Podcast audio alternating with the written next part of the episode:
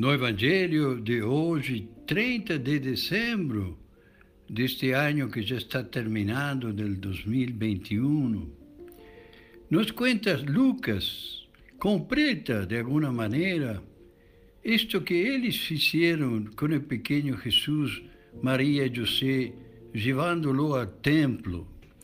E nos conta que havia ali uma profetisa chamada Ana, filha de Fanuel, da tribo de Aser, e que vivia já com 84 anos e não saía do templo dia e noite servindo a Deus com jejuns e orações.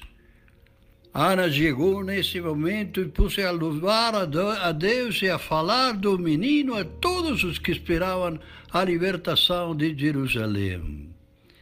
E assim se completa esta profecia de Simeão que revela a Nossa Senhora o fim deste menino, o fim de Jesus, que uma espada ia atravessar seu coração com o sofrimento desse filho que se entregou por todos nós.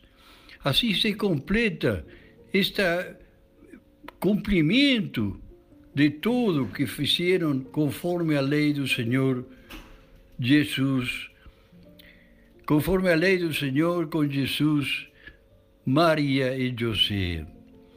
E eles voltaram a Galileia para Nazaré, sua cidade, e o menino crescia e tornava-se forte, cheio de sabedoria.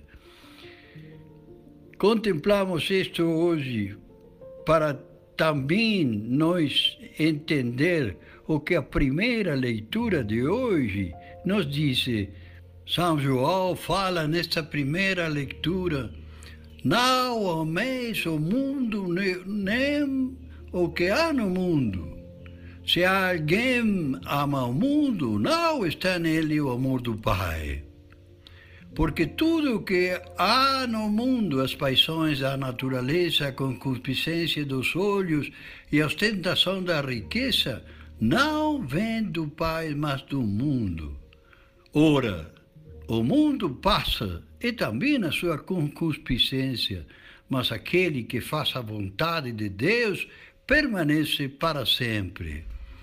Isto é o que hoje temos que aprender de José e de Maria. Eles cumpriram tudo aquilo, o que a lei dizia, toda aquela lei. Cumpriram toda a lei do Senhor com seu menino. E assim fizeram a vontade de Deus para permanecer para sempre. Essa lição que nós temos que aprender também. Não ameis ao mundo, nem o que há no mundo. Se alguém ama o mundo, não está nele o amor do Pai. E o amor do Pai se manifesta, como ele mesmo fala para nós: aqueles que me amam cumprirão os meus mandamentos. Isto também é lição e que eu quero hoje recalcar para vocês neste fim de ano, para não deixar-nos enganar, envolver por la concupiscência do mundo, sino que sempre fazer a vontade de Deus, porque então sim, o mundo passa e também a sua concupiscência, mas aquele que faz a vontade de Deus permanece para sempre. Assim se os desejo de todo o coração, para que todos um dia nos encontremos em Sua glória por os séculos dos séculos. Amém.